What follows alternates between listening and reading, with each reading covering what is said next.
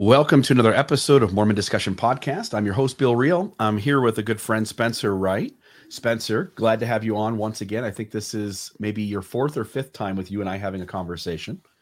Um, we're going to go into morality, and I'll just give the listeners a little bit of a backdrop.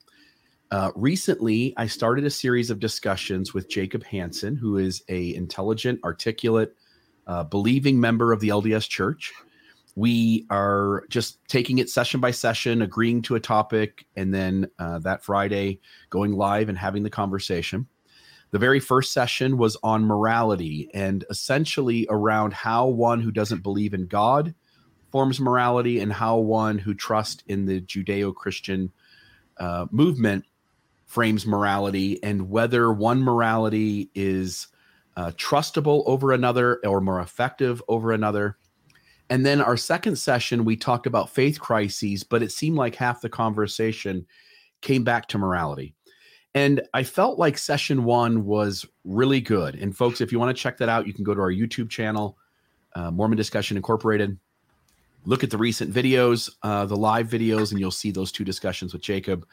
The first discussion, I was really happy with how both sides presented their points of view when I got into the second one and it came back to morality and talking about faith crises, there was there were several moments where I felt sort of uh, out of my own out of, out of the my own uh, natural place where I kind of thrive talking about this stuff. And uh, Spencer Wright, uh, a friend of mine here on the show, reached out to me uh, three or four days ago and said, "Hey, Bill, I've got some thoughts, and this is really uh, Spencer's wheelhouse." I've got some thoughts on the data that uh, Jacob presented. There were things that Jacob got right that we don't often give credit to. There are things that uh, I think Jacob maybe could have framed better, or or maybe he was not aware of certain perspectives. And I wanted to give Spencer a chance to uh, talk about all of that. And so, Spencer, I'll turn the time over to you. Um, first, start us off by giving us a brief intro uh, about who you are and what makes you qualified to talk about uh, these kinds of ideas and, and then uh, let's have you jump into where you want to start from there. Yeah. Um, so I, I've just basically been studying philosophy for a very long time. So I, so I am just very familiar with a lot of these these concepts and ideas. And so, um, and and I think what kind of prompted me, what sparked me, was that uh, to to discuss these things was that uh, Jacob is raising some really important issues that I think people don't they don't really think about uh, a lot. But more importantly, I think it's kind of scary. I think it's a little bit like the the monster under the bed, where you're a little afraid to have those kinds of conversations about what what's actually the support of your of your beliefs and and uh, values and whatnot. And so I so I want to make sure that the whole the, the whole time that we're going through this that we're making sure that we give due credit to where Jacob was getting things right and and uh, make sure that those questions are really important.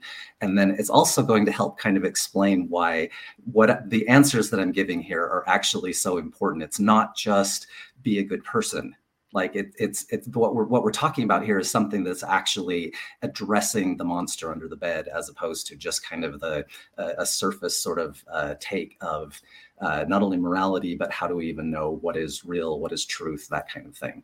And so there are some some important concepts that we're going to get here that are a little bit scary because once you start kind of del- delving under there it feels kind of like the the sand is shifting beneath your feet a bit. Uh, but when we're all done with this, we can actually see that there's actually a much more firm footing for um, uh, for the philosophical position of somebody who doesn't, uh, you know, believe in a god or whatever the case is. Since that was kind of the whole point of the argument or the discussion was uh, to say you either have to believe in a god or you are an atheist. And those are the only those are the main two points that you're starting from in order to arrive at your moral truths and your and your truth you know truth truths. And i just want to add too uh, jacob and i both agreed on the beginning of this to frame these not as debates. It's not about proving someone else is wrong per se but that there should be a a good faith effort to try to understand the other person's point of view. And and i also would say that to try to you know if either one of us holds a faulty view whether it's by the conversation that we're having with each other or by the research and conversations with you for instance that that dialogue uh, nudges us into that we ought to be open to changing our perspectives. I i certainly am. I if you present something today that counters and you've already done that as you shared with me a few thoughts of what this conversation would entail there were places where i go like oh like i worded it that way and you're right like that doesn't really represent how i feel about this and i had to kind of change my rhetoric um, i would suggest that folks who are delving into those conversations with jacob who are following along and listening to me and Spencer have this one that we not make these conversations about who wins and who loses.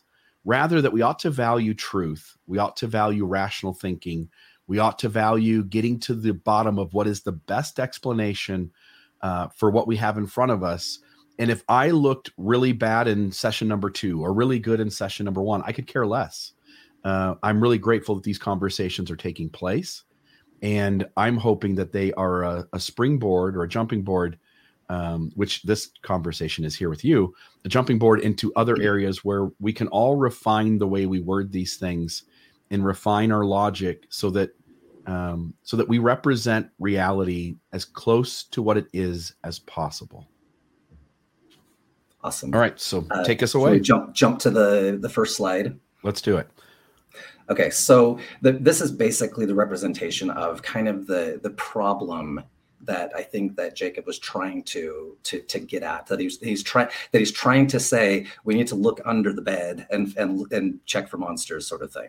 And so he kept referring to this as the philosophical legs of someone's belief system. If you say uh, I, I, have a certain value. I, I, I believe in, uh, you know, going and doing good community service work or whatever the case is. And then you say, okay, well, then what is the basis of that value system? And then you say, well, I just like, I feel like being a good person. I feel like doing good. Well, the, the, the problem is, and this is, this is the, this is where Jacob is absolutely right. And this is actually what prompted me to want to come on and chat about this is that essentially, if you keep referring to some other value uh, to, in order to support your values, you're, live, you're, you're confining your discussion completely to the contents of the house as opposed to what is actually supporting the house.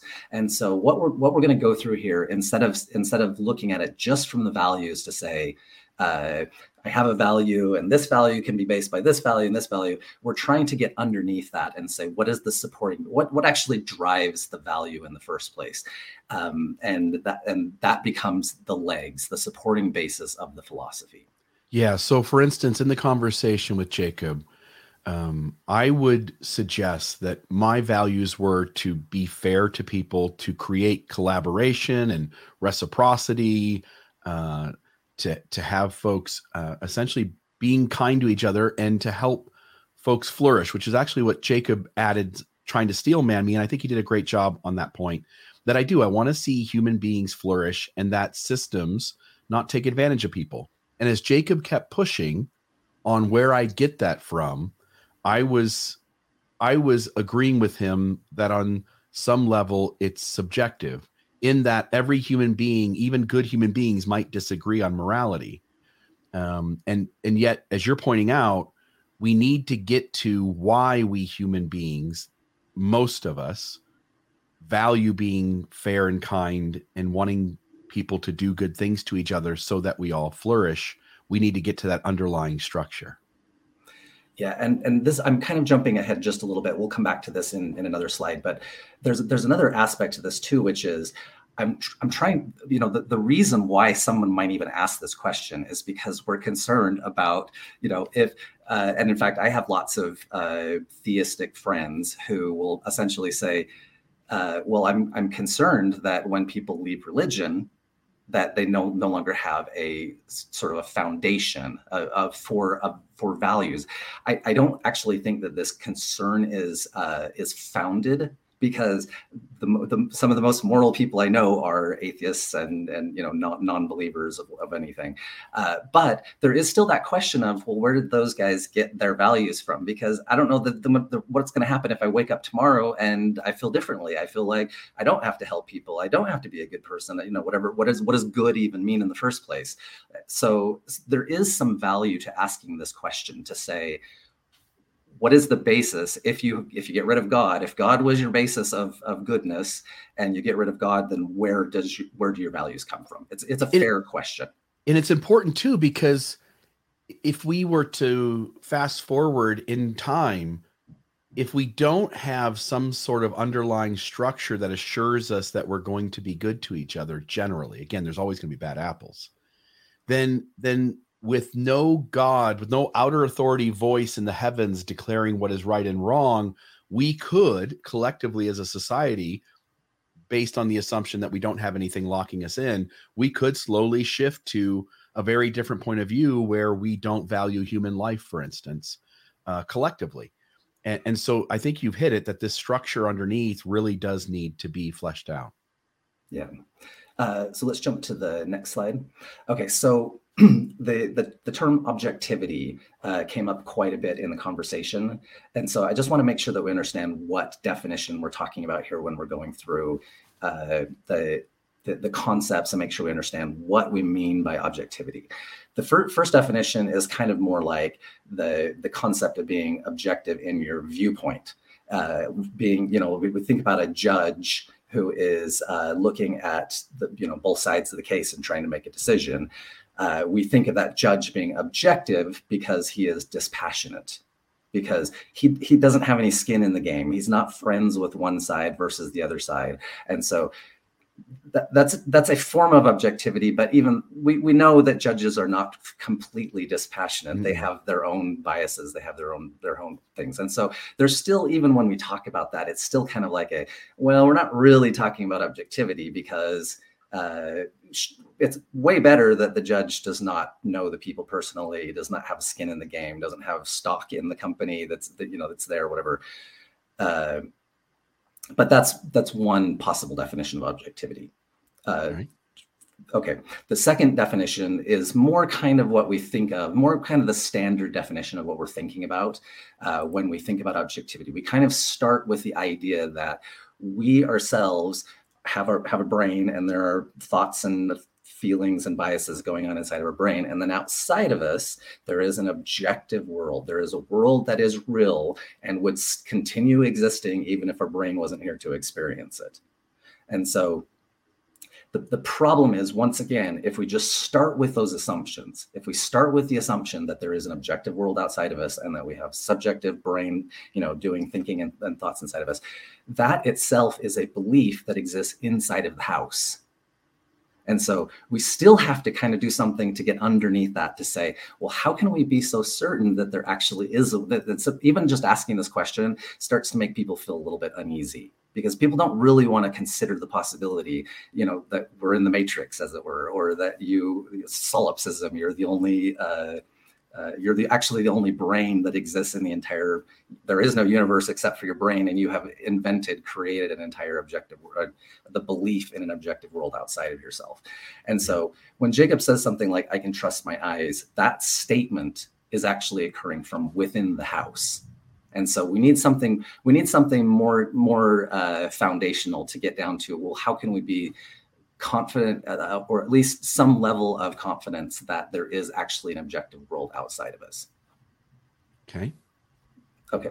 The third third definition is more like uh, an omnipotent view of the universe that we we absolutely know what is true and right and and the the basis of values because essentially we have god's view of uh, uh, and and this is i think kind of where a lot of theists sort of uh, maybe confuse themselves or deceive themselves is that they think that by receiving or they, they think first of all they're receiving some sort of revelation in the first place that that revelation comes directly from god they have received that truth into their brain and now they have god's view of reality that they know objectively that the reality is a certain way.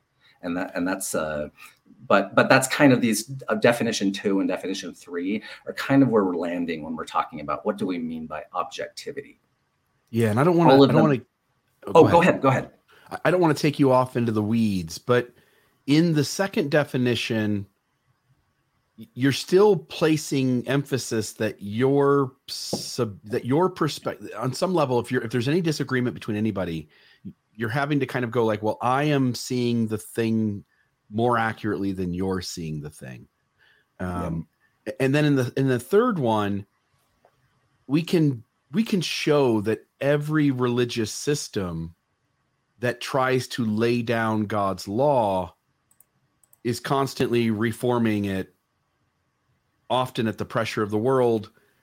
And so, even having God be the author of it ends up with it not being very dependable. Does that make sense? Like, yes. In Does fact, the, the, next yeah. the next couple of slides we're going to go through exactly that and exactly Sweet. why that's a problem. So so that we see that with each one of these uh, definitions of, of objectivity, even if we were to take uh, definition three as true on you know on its face, uh, there is still a problem, which is that you have to somehow get that information into your brain and so that's what we'll, we'll cover that in just a second. But the point is is that each one of these has some sort of some subjective element to it that yeah. requires us to kind of say i can't have 100% objective certitude even if there is such a thing as objective certitude. Yeah. because i'm a subjective being. Somehow somehow has to get into my brain. Uh, if we can jump to the next slide we can kind of see the problem. So this is a quote from a, a book uh, about teaching uh, uh, legal evidence, but that that's less important than what the quote itself is actually talking about. Uh, the, the point here is that it's essentially true of all information, all all uh, uh beliefs, all values, whatnot. They all go through the same uh, basic gates. So it says all evidence depends upon some inference. We have to infer things in order to come up with right. facts, with values, whatever the case is. Our brain functions by gathering sense impressions integrating those impressions into meaningful patterns, and then drawing inferences from those patterns. Sometimes the process happens so quickly and intuitively, the, infer- the inferences are hard to detect.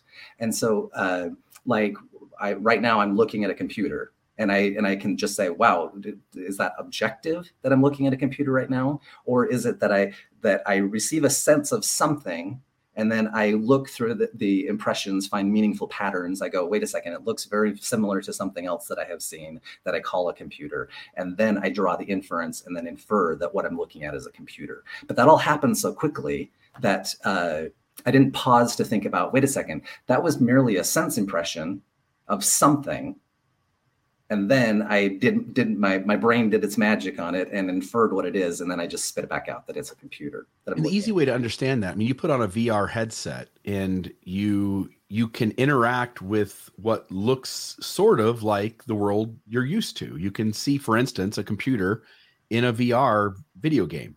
And I've done that. I've got a VR headset, and actually, one of the games you are in an office and there is a computer there. But that's just code and graphics and it puts an image there. And if you recognize that in a way your eyes are the VR headset your eyes are taking in information and your brain is finding patterns and telling you what it is that your eyes are perceiving. Yes. Yeah. Uh, and then we could if we can jump to the next slide. So the, the two two problems with this is number one that process of uh, the uh, sense perception and sub, uh, subjective interpretation of that sense perception could be occurring entirely inside of your brain.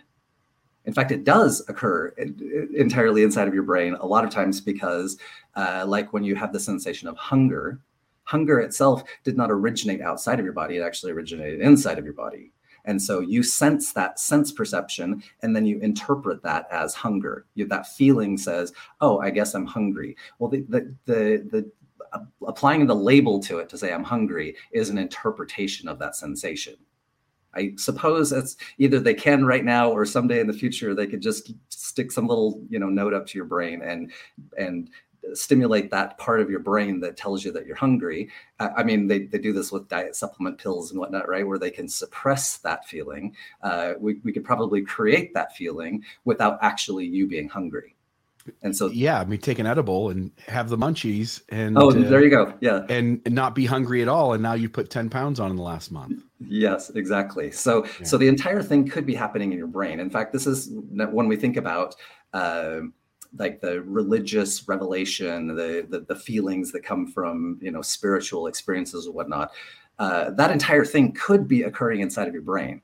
But even if we were to take it as absolute truth that there is a God out there and that God is trying to communicate with you and he's trying to send you a message, it still has to go through that same sort of I, I perceive it and I interpret it and then I uh, and then I come up with a label for it. I call it something.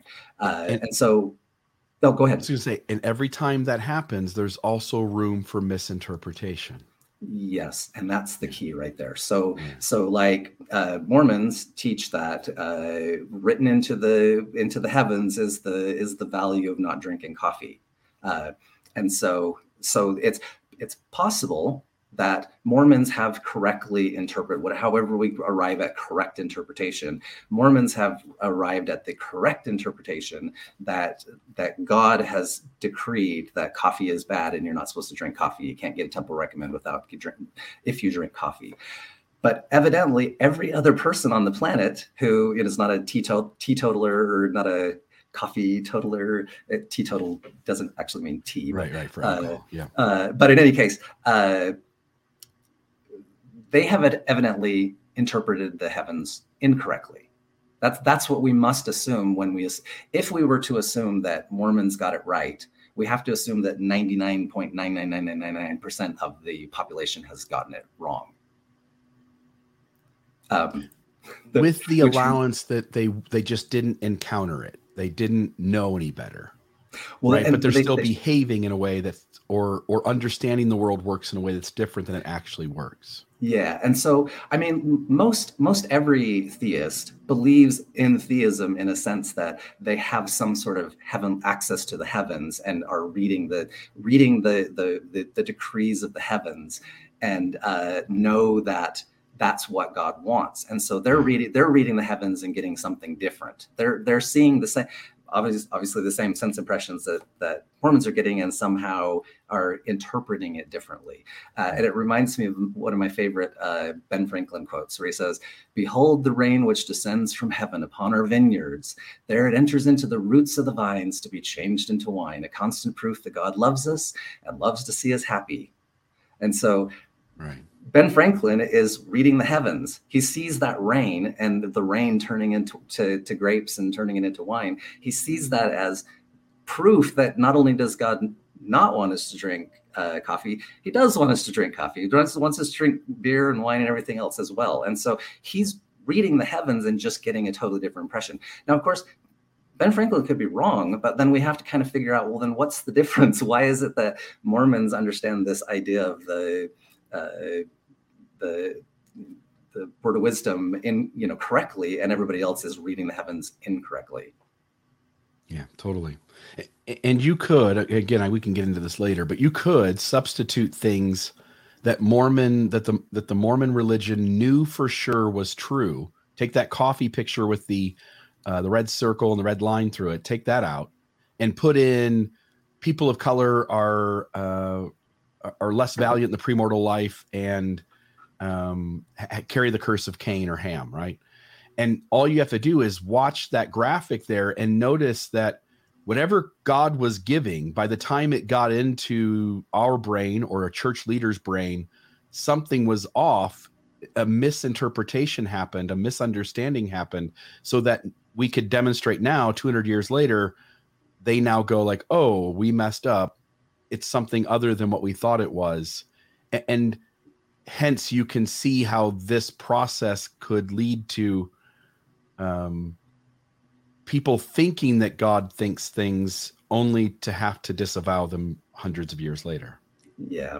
So it essentially comes down to the what is most likely if we're trying to say what's probably going on here with both ben franklin and mormons is that they are like that like that quote that we just read before they're just kind of squishing together sense perception and subjective interpretation not really being able to tell the difference. That they haven't right. they haven't drawn a distinction between what they perceived. Like i just see the computer or see this thing right? And then i interpret it as a computer or i just see a computer that they're they're having tr- they're having trouble distinguishing what is the sense perception and what is their interpretation of that. So yeah. if if if we even if we are to believe that there's such a thing as objective certitude, this direct connection to the underlying nature of reality, you can only say that you have it if and only if you can't possibly be mistaken. That's that's the key. God God himself can only be objectively certain about the nature of reality if and only if he can't possibly be mistaken. The problem is is that human minds that kind of have this sort of false sense of certainty uh, we, we, call that psychological certitude uh, it's just that's that's just something that goes on in your brain that basically goes oh i'm i am certain that i am right well you you having a really really strong firm certainty is not actually the the test here. The test is is it at all possible you could be wrong? Because if it's all possible you could be wrong then you can't possibly have objective certitude. And so that's that's the once again the problem when we're talking about how do people come to this uh, uh, position where they believe they are objectively right. Uh, what's probably going on is not that they have achieved objective certitude. They've received they they've uh, uh, arrived at psychological certitude, where they just have convinced themselves that they're 100% right. Yeah, I mean, and I was looking for it. I I've got a few photos that I, I, used to have on my phone. I don't have them now. But when you first look at the photo, you think you're seeing something. It looks so obvious uh, immediately, and then as you sit and stare at the photo for a minute, it actually is something completely different than you thought it was. And I was going to try to find one of those, but again, you're trusting that not only are your eyes picking up the information, and there's lots of things. There's lots of instances where your perception through your senses can be manipulated to think something other than what it actually is. And even if your senses are picking something up, say a smell, for instance, you might first go like, I know what that is. That's this. And then you think about it a little longer. You're like, no, no, no, no, it's not that. It's this other thing.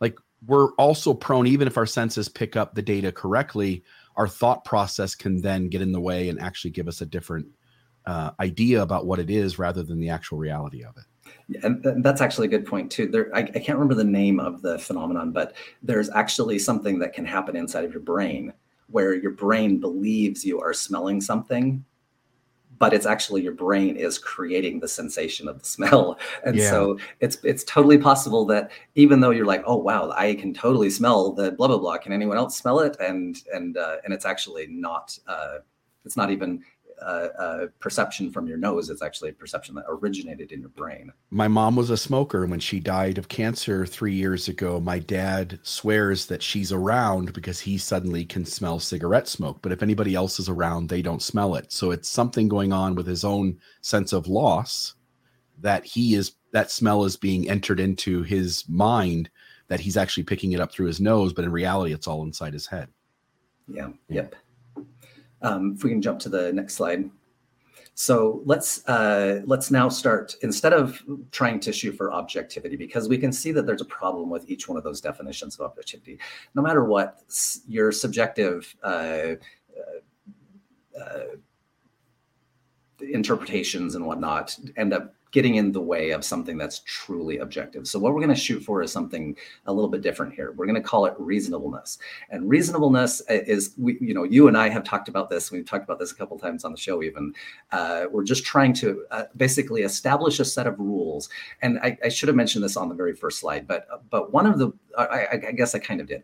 One of the rules that we need to follow is that it can't be something that needs to go into the house in the first place so if the, if what we're if what we're talking about is values and how do you get to your values, you can't appeal to a value to create your foundation. You have to appeal to something else.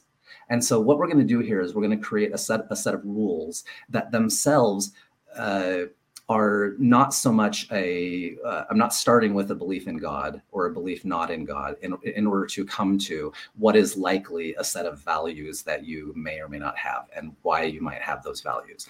Uh, and so we, have already we've already seen one of the problems of just the idea of perception and then how to overcome that. Uh, the first the first is to separate the sense perception from the subjective uh, interpretation inference. That would be one of the very first things that we have to do, and it's really hard. And it, there's no no guarantee that even if you are are starting out and saying, well, that's what I intend to do is to separate my sense perception from subjective interpretation. Um, that doesn't guarantee that you're going to do it. And so it helps a lot to, you know, have friends around to kind of ask the question, well, is that also what you perceive? In order to kind of see if you're maybe your subjective interpretation is kind of getting in the way of what you're actually perceiving. But that's the first thing. That's not that's not telling us to be good. It's not telling us to be uh, bad. Uh, it's not telling us to harm other people. It's not telling us to love other people. It's just saying separate out what you think you see from what you are, are actually perceiving. That's the, the first step. Okay. The next step is to treat indistinguishable perceptions indistinguishably. And so here, the reason why I have all these cows and X's and one up here is because again, we're just starting our, our brain is so quickly, it's just looking at those little pictures of cows and little pictures of X's and seeing a cow and seeing an X. But what I'm saying is actually take it another step back this is again we're kind of looking under the bed at the at the monster. It's a little bit it's a little bit uneasy to think about this to to consider the fact that when i'm looking at one of those x's i'm not actually looking at an x. I'm just looking at something at which i am interpreting as an x. I'm not looking at a cow. I'm looking at something which i interpret as a cow. But so what the step 2 is trying to say is i'm not I'm not so much trying to do my interpretation yet. All I'm trying to do is say the two images, what's the, the two entities at the top over on the right, uh, they're not two X's, they're just two somethings which I cannot tell the difference between. I can't distinguish them. Right? Does that make sense? Mm-hmm. So all I'm all I'm saying is I can distinguish between one of those X's and the Y or one of those X's and the cow but between the two X's, I can't distinguish them. And that's something that it just truly does happen inside of your brain. There's no way, there's no way that I can either I can tell a difference or I can't tell a difference. And so if I cannot tell a difference, I need to treat them as the same thing, the same type of entity. So I see the two little cows down there. I don't know they're cows right now. I don't know exactly what they are. I'm not trying to put a label on them. All I'm saying is I can't tell the difference between them. And so I'm going to treat them as the same entity. Yeah, that makes that makes sense. Um, the the other side of the coin is that again, our brain can be tricked into taking things that are the same and thinking that they're different. So the easy one that I could go to is that if you cut a paper plate so that it forms like a little rainbow, just cut that section of the plate out, and you put one above the other, the one on top looks like it's bigger than the one on the bottom, or vice versa. And it's it's a it's a way that we take a shape of something that's exactly identical to the shape of something else and we can manipulate our brains into thinking that they're different when in reality they're the same. This side of the coin is simply you're looking at things you see data your brain is telling you that that thing and this other thing are as you point out indistinguishable from each other yeah, and and it's it doesn't necessarily mean that they are or are not actually distinguishable from each other. Mm-hmm. It's only that inside of your brain you can't distinguish. And so once again, this kind of is a helpful thing to have friends who can kind of point out your uh, you know misperceptions to say well wait a second that one x on the left has a little teeny black dot that does not exist on the x on the right and so somebody might help you and say look i can show you how they are distinguishable because i see that that's got a little black dot on it and so and then now from that point on, if you can also see the black dot, then you can also say, yeah, they're distinguishable by that little black dot, or the cow over here is, is missing a hoof, or whatever the case is. Or maybe you're colorblind and you, yeah. unlike everyone else around you, is unable to distinguish things that are distinguishable because your receptors inside your head, the way your senses work, have a blind spot. Yes. And in fact, so that kind of makes an argument for religionists who believe that they're receiving revelation is that they'll go, well, you're just you're just colorblind. That's that's the reason why you can't see it. Um, yeah. And that and that's possible. We, we have to allow for that possibility it that is there possible. is something there. But we're still going to have to. They're still going to have to show that there's some like we, we can still draw a distinction in a way that colorblind people, even if they are colorblind, they can still be it, we can still demonstrate to a colorblind person that there are distinctions between the colors. For example, we can have two people who are not colorblind, who are working independent of each other, walk into the room independently and say, that's green and that's red. And the second person can walk in and say, that's green and that's red. As long as we can demonstrate these people are working in collusion together, we can see that there is something that they know that they couldn't possibly know unless there is actually distinguish, dis, something distinguishing those colors. So there's a, there's a way to solve that problem. Okay. Okay, ne- next slide is kind, kind of what we were just discussing, but the basic point is is that I need to be able to demonstrate that this is just this is either indistinguishable or distinguishable, and then I place things into classes uh, based on uh, whether or not I can distinguish them or not distinguish them. And that's the basic gist of this. Right. Okay, and then this would be kind of our third third rule, um, which is what you and I have talked about a lot, which is what we're trying to do is bring in all the sense perception that we possibly can. We're, we're, we're, so we're first we're separating sense perception from subjective interpretation. We're distinguishing uh, entities that are distinguishable and and classifying things that are indistinguishable. And then what we try to do is limit our subjective interpretation as much as possible.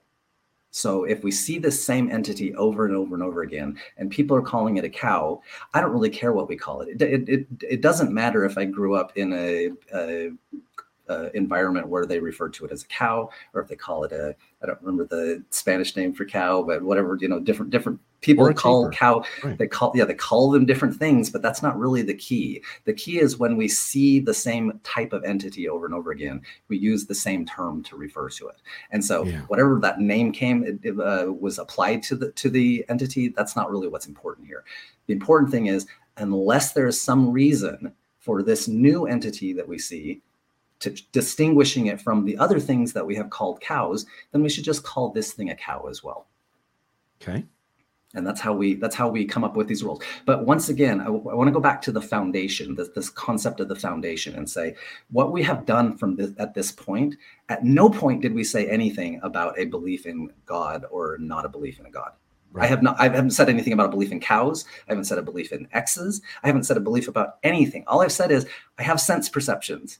Uh, whether whether or not maybe I'm not actually getting sense perceptions from outside of my body, I don't know that either. Not, not, I haven't decided any of those things at this point. Yeah. All, all I have done is just established rules for how I'm going to categorize and organize impressions that I am receiving. And I'm, I, I can't say that I'm not receiving impressions because I am. I there, there is something telling me that there's a there, you know there isn't I haven't I haven't decided at this point that there's a computer sitting in front of me, but I I can't deny the fact that I'm receiving the impression of something. Yeah. It's not it's not the lack of impression. And so these are the rules that will notice that at no point did I choose a value for any of these things. Mm-hmm. Okay. Deciding anything. So this, this is the very simple where, where we're going. And now in the next slide, now we're going to start applying this. We're going to start applying these rules. So, and this goes back to our second definition of objectivity to say it's possible that I'm in the matrix. It's possible that what I'm seeing is real, or how you said with the uh, uh, sorry, I've forgotten the analogy you're using, but but it's, it's, possible we're in the matrix or it's possible that we're not. Okay, so here's my two theories, and just applying these two rules, I can't objectively know. I don't have God's you know perspective of whether I'm actually in the matrix or if I'm actually just sitting here in a, in a chair in the real world. But what I can do is I can separate what is perception from what is inference. That's the first thing that I'm going to do. Now, in order for the matrix theory to be true, that means that there's some machines and there's some robots and there's some programming code and there's a bunch of other things that, that must exist for that theory to be true. The problem is, I don't perceive any of those things. Now, of course, it could all be hidden from my brain. It could all, of course, they're not sending me, you know, the, the signals to tell me about computer programming and, and the robots and everything like that. that they're right. intentionally trying to hide that from me. And the, you know, if I'm looking at the the image of the theory one, I see that there's some trees in there. Now, of course, those trees could be not physical trees, but they could be digital trees. Right. And so it's possible, but the, the machines are intentionally trying to, if the theory two is correct, they're trying to trick my brain into believing that those things are physical trees, not digital. So they're intentionally hiding the digital from me. And so I have to assume that here's something that appears physical, but then on top of that is the inference, not the sense perception that there's a digital uh, background to the tree that there's uh, not not the sense perception but the inference that there are robots and that there are programming and whatever the case is. So theory two right from the get-go if i'm going to say i'm trying to limit my inference as much as possible I have to assume that the most reasonable explanation is that I'm just sitting here in my chair and that I'm not in the matrix. Right. That regardless of whether theory one or theory two is true, the stimuli that's entering your eyesight and your nose and your ears looks, feels, sounds the exact same. You would not be able to tell the difference. If you in your brain want to jump to theory two, you have to add inference, conjecture, allowances. You have to create more things that you don't know about, but for which you are assuming are there that theory one doesn't require. Yes. And so, and once again, notice how I didn't start with the, the presupposition that the world is physical. And I didn't start with the presupposition that the mm-hmm. world is digital. All I did was separate out sense perception from subjective interpretation. Right. You didn't make a conclusion. You're just noting that one theory uh, you can get by on with what you have in front of you, and the other theory you have to make extra leaps to get to. Not that one is true or false. And and so yeah, and if we were looking at this from like the objective definitions, there's no way that I can possibly know, based on just what you said, if it was all hidden from me and it was intentionally hidden from me and all made to look like it was physical under theory two, then what I'm looking at, there is no possible way that I can say, I know with God's perspective that this is definitely a physical world or this is definitely a, a digital world. But by just following these simple rules that does not start with the conclusion in order to come to the conclusion. So it's not, I'm not, I'm not starting inside of the house. I'm starting with a set of rules that are that themselves don't posit that the world is physical and don't posit that the world is digital. I can conclude that it is reasonable that theory one is more likely than theory two. Right. And I think and so hopefully is, the audience that makes perfect sense. Yeah, and so th- th- this is this is actually why it's really really important to understand that what we have done with these rules then is something very different than just saying uh, because I want to be a good person right? Because i these rules once again i haven't started with whether i want to be a good person or a bad person or even what good and bad even means. I'm not making any kinds of decisions on those types of things when i get into this. So it's the same thing when i'm talking about theism or atheism. I'm not starting with the assumption that theism is true or that atheism is true in order to come to what is most likely. Yeah and and we could we could apply that to theism and atheism right now and say well what's more likely? Okay well we can we can divine uh, devise a world in which god is not necessary and right there that's the problem by by by saying as long as we can account for everything i can account for everything that's going on in theory one without making the assumption of the computers and the robots and the programming code then those things become unnecessary. And it's as soon as they become unnecessary then you have already demonstrated why that is a less reasonable theory. And that's yeah. actually what you get with god. And in re, you know again reality could be theory one reality could be theory two but the rational mind has to select the theory that requires the least amount of inference, the least amount of allowances, the least amount of conjecture. Hence, when you create extra inferences, conjecture allowances by deciding that it is theory two, and there are people out there who think we're in the simulation, right? Um, the moment you do that, you are choosing the something other than the most rational answer. Again, someday we may learn that we are in fact in the simulation, and that will require that will require new evidence to come forward, which then convinces all of us collectively, most of us collectively, to then decide theory two is now the most rational answer. But until that information comes forward, it isn't. And hence, anybody choosing to believe that prior to it being the most rational answer is being irrational. Yeah. And notice that you said when if if that day ever comes that we actually realize we're inside of a simulation, it's not going to come from interpretation or inference. Mm-mm. It's going to come from sense perception. We mm. have to have something where we perceive it, and the least inferential explanation for that is matrix robots or there has matrix. to be new data. Yeah, there has to be new, new data. data. yeah, we have, we have to per, per, perceive something. So again, if mm-hmm. somebody wanted to convince me that theory two is correct, it's they're not. They sh- they shouldn't be pointing to more inference in order to make their point. More inference just makes it less likely Yeah. And so I don't I don't want more inference. And so this is why the problem where and and uh, this reminds me of that Kerry uh, Muhlestein quote. Do you have that handy? Yeah, uh, I can play it. I can play it right now. Yeah, that'd be great. And so I start out with an assumption that the Book of Abraham and the Book of Mormon and uh, anything else, excuse me, that we get from uh, the restored gospel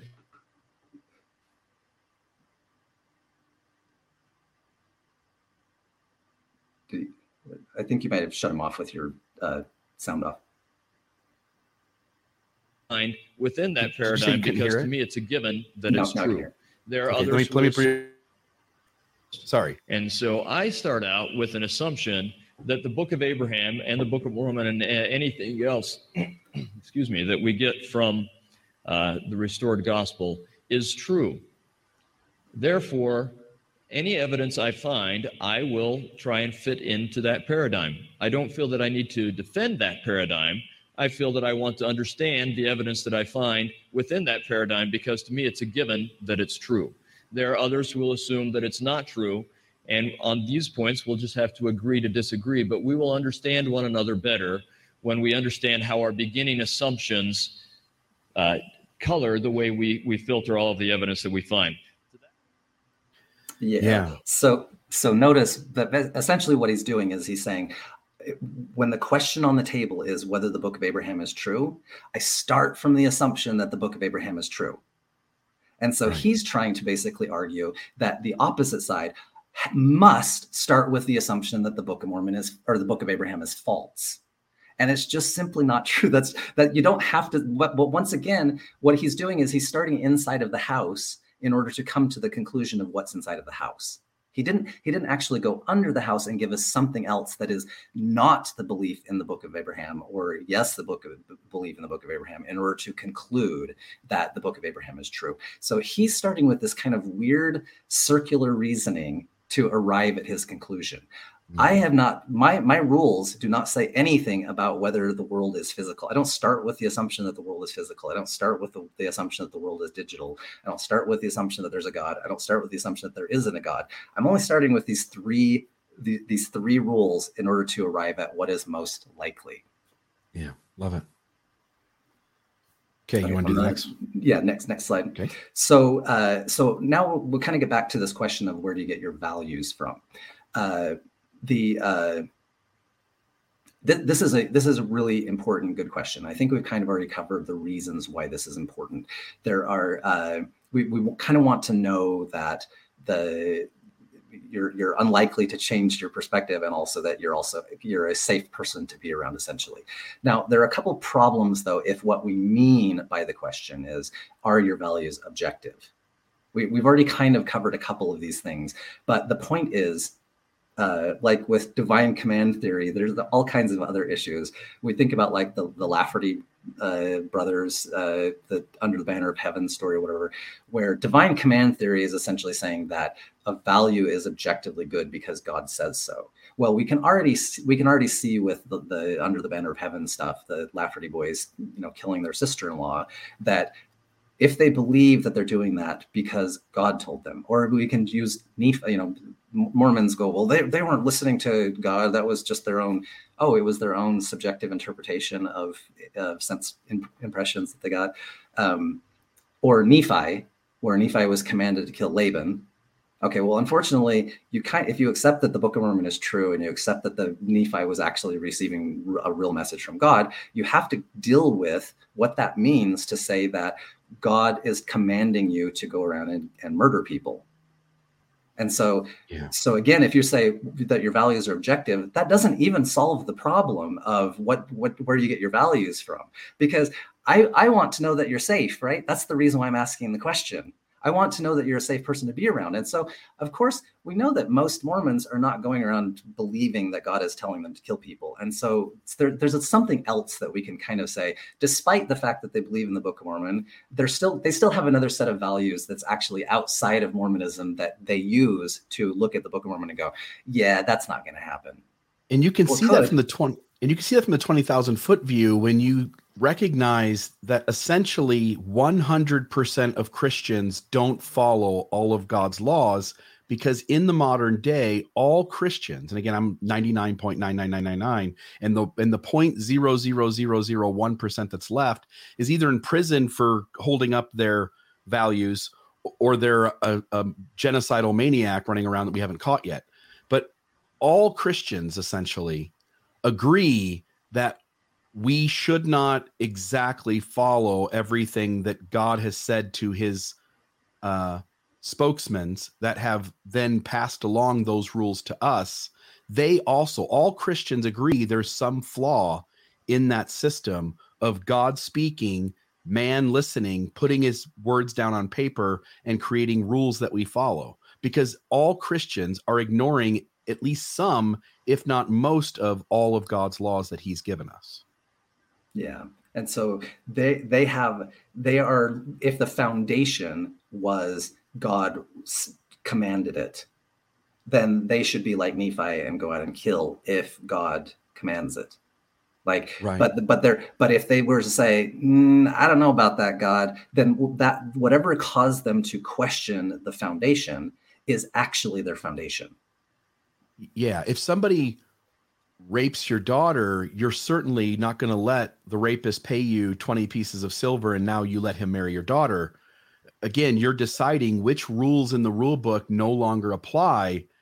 And hence, you're using some sort of modern inference to decide that God no longer is right about that thing or that somebody who was in charge of interpreting it a long time ago got it wrong. Yeah. So yeah. so we we can kind of we can kind of see that even if you were to say that somehow God's view is the objective view of morality, there are still problems with that yeah. concept. It still uh, doesn't the, work.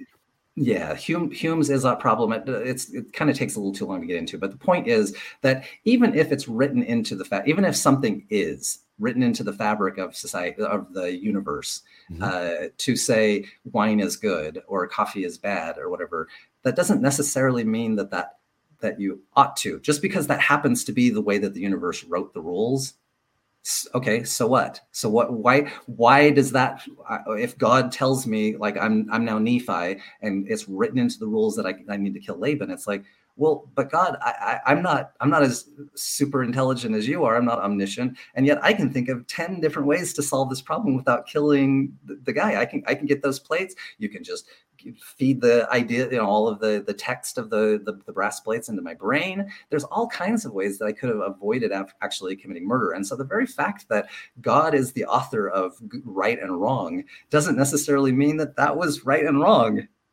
and so right. it's so it's still it's still problematic. And then the third one we've already kind of covered, but the the basic idea is how even if it's written into the the fabric of the universe, how do you as a subjective being access objective values? Yeah, in, in fact, there are even believing Latter-day Saints out there who have posited the theory that Nephi was essentially justifying his own act because he realized at some point he could have done something different.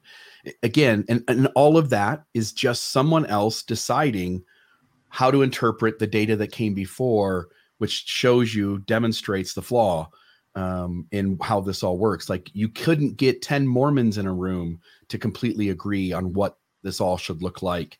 Hence, you should recognize that anytime you're claiming God is giving it, there's plenty of evidence to show that even if he is, we don't have any way to discern it entirely as it should be. Yeah. And so as soon as you start making excuses for divine command theory, as soon as you say that Nephi was doing the wrong thing or that, well, that wouldn't happen to me, or even if it did, I would, you know, I would question it and come up, ask God, can I do something different? Well, then what you're really saying is, that uh, you don't actually have access to objective values. That there that there's either either we have to start with the message comes here's how i here's how i can demonstrate how i could not possibly be wrong. And good luck on showing that being a subjective being. How do you demonstrate that you can't possibly be wrong? How can we demonstrate that nephi couldn't possibly be wrong? That the lafferty brothers couldn't possibly be wrong? And then even if you get to that then to just say okay well then how did you how can you prove that you received it subjectively or yeah. objectively in the first yeah. place right totally Okay, uh, on the next slide, uh, this this is kind of covering what we just talked about, but this is really really important because what we're it, the the point here is what we're really trying to ask from the question is itself a value.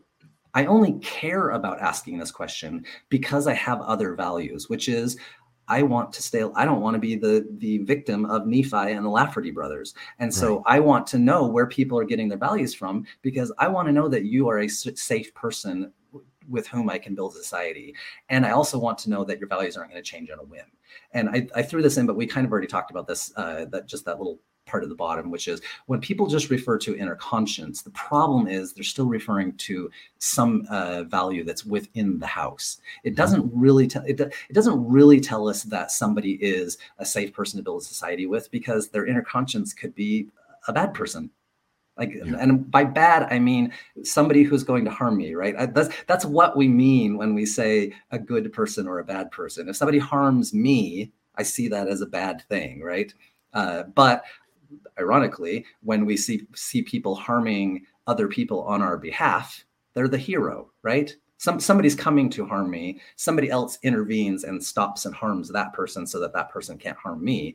That person harmed, but they harmed the the right person, and now they're a hero instead of a villain. And so that's what we really mean when we say good and bad. We say, how is that affecting me? Is it harming me or is it not harming me? Yeah, totally. And just for full disclosure, I mean, this was part of the point of view I took in the conversation with Jacob is that I'm I'm being led by what I think is a healthy inner conscience that doesn't do blind obedience to a system or a leader or an outside voice. But as you're pointing out, stopping there and not taking it further leaves me also creating inferences about what's right and wrong and and on some level operating again not in reality because we'll get to it but i'm i'm explaining it in a way that leaves me entirely operating on subjectivity. Yes. Yeah, yeah. and so we're so we still need to dig under find find a, a more firm foundation to to build our our value system on. Totally.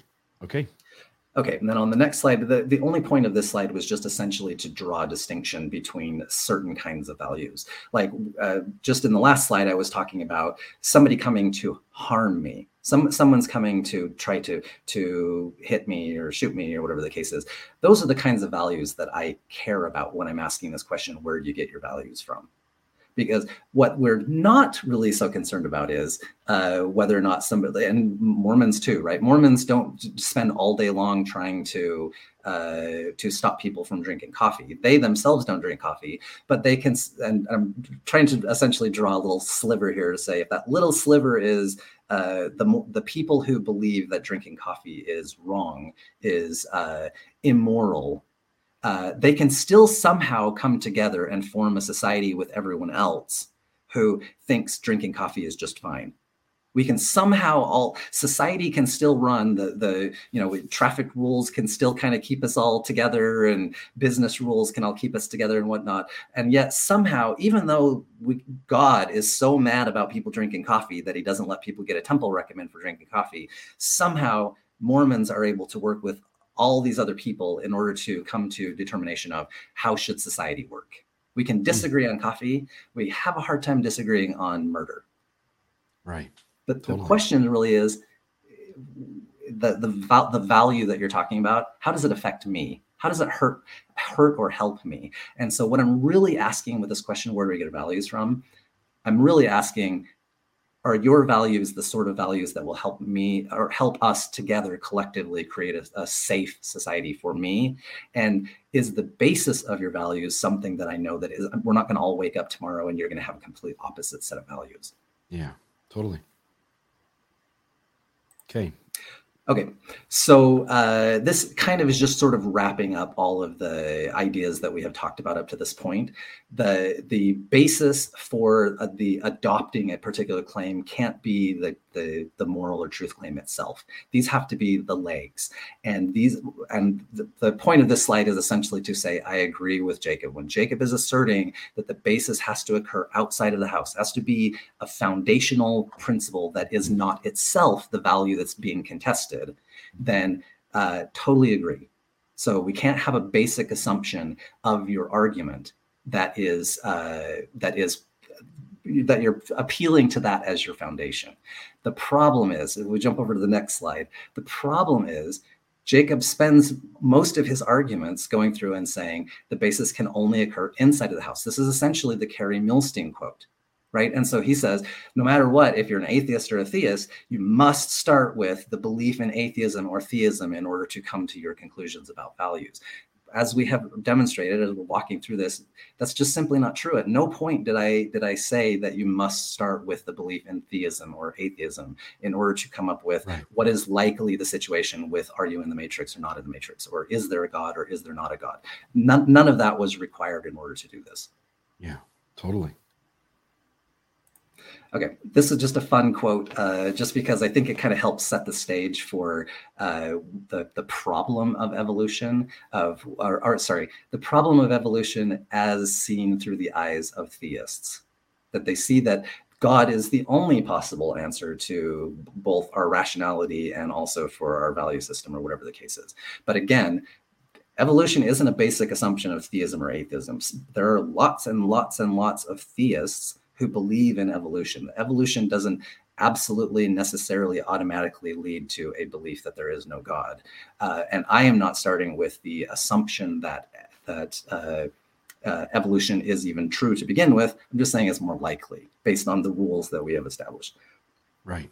So, but this is a this is a really good quote, and it's really important to kind of see like through this lens uh, of theism how they're looking at the the, the possibility of, of evolution. And then Jacob refer, kept using these these terms, something like random chaos or the random happenings of of uh, chemicals, you know, occurring in your body or whatever the case is. Like that. That's the basis. That's the basis of your value system. Well, I, if it was all completely 100% random, I would agree. And this is kind of what the quote is is trying to get at here. Supposing there was no intelligence behind the universe, no creative mind, in that case, nobody designed my brain for the purpose of thinking. It's merely that when the atoms inside my skull happen for physical or chemical reasons to arrange themselves in a certain way, this gives, as a byproduct, the sensation that I call thought. But if so, how can I trust my own thinking to be true? So if we're starting with this foundation of evolution and we assume that evolution is just completely random processes, how can I how can I then conclude this idea that my values are good or that my my thoughts are true or whatever the case is? It's like upsetting a milk jug and hoping that the way it splashes itself will give you a map of London. But if I can't trust my own thinking, of course I can't trust the arguments leading to atheism, and therefore I have no reason to be an atheist or anything else unless I believe in God. I cannot believe in thought so I can never use thoughts to disbelieve in God. Just sound sounds so perfect, doesn't it? Yeah, except it feels like a straw man, but sure. Yeah, so it's kind of just we're we're setting up the point of is is evolution actually arguing for random chaos? Is that actually what happens? Is that actually how evolution works? No. Can right? Can thought be explained in any other way that doesn't involve a creator god or could involve evolution. And then whatever possibilities your brain can come up with put them all on the table and then pick the one that has the least amount of inferences or conjecture or allowances.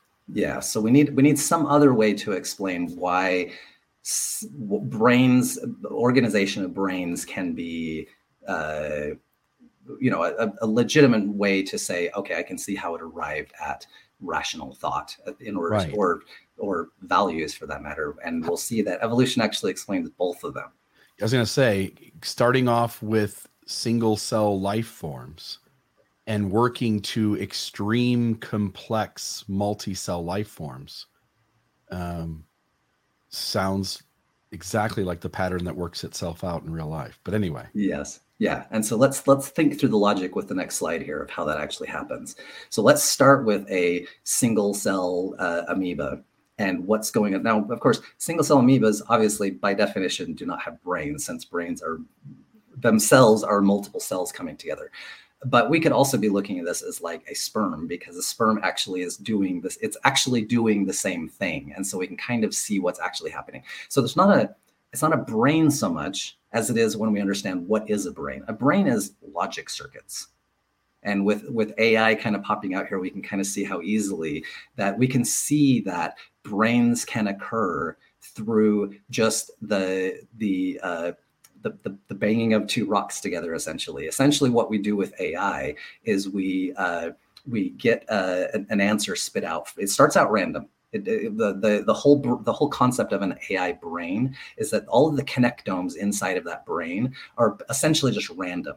And then we ask it a question, we get out an answer, and we go, no, the correct answer was supposed to be this and then what the what the ai system does is it goes back through the the brain and it goes wait i got it wrong. And so therefore it, it was wrong because of this and wrong because of this. And eventually we, we do this thousands and thousands and thousands of times. And eventually what happens is it creates sort of a curve that follows the correct answers and says oh uh, the connectome should have been arranged like this in order to come up with the correct answer. And then all of a sudden you get ChatGPT that can you know do uh, answer uh, do, do 90% on a law school test.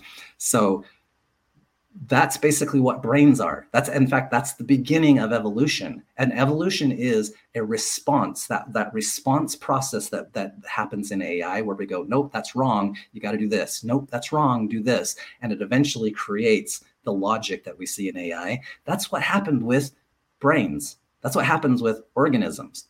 So this organism and uh, again we can we can think of it like a sperm right? The sperm is actually doing the same thing without a brain as well.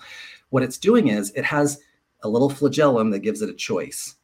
It's got it's, it has a way to receive input and a way to use the, its little flagellum to choose an output. And so what's happening is it receives some sort of an input and then the chemicals inside of it behave like uh, logic gates just like what you would see in a cpu or inside of a computer program that those logic gates say if it's food go toward it. If it's danger go away from it. And then that process now if we think we can consider like we have two random amoebas where one is programmed like food good danger bad and then we think of another amoeba that's programmed food bad danger good so that number two, we draw a logic map that says if it's danger, move toward it. And if it's food, move away from it. And so those little logic gates that are happening, this isn't really a brain, but it's there are chemical logic gates that are occurring inside of those little amoebas that say, go toward food and away from danger, or we can hypothesize another amoeba that does exactly the opposite. And what is going to be the outcome if uh, for map number two versus map number one? Oh, you're on. You're on the. Yeah, it, it could be in.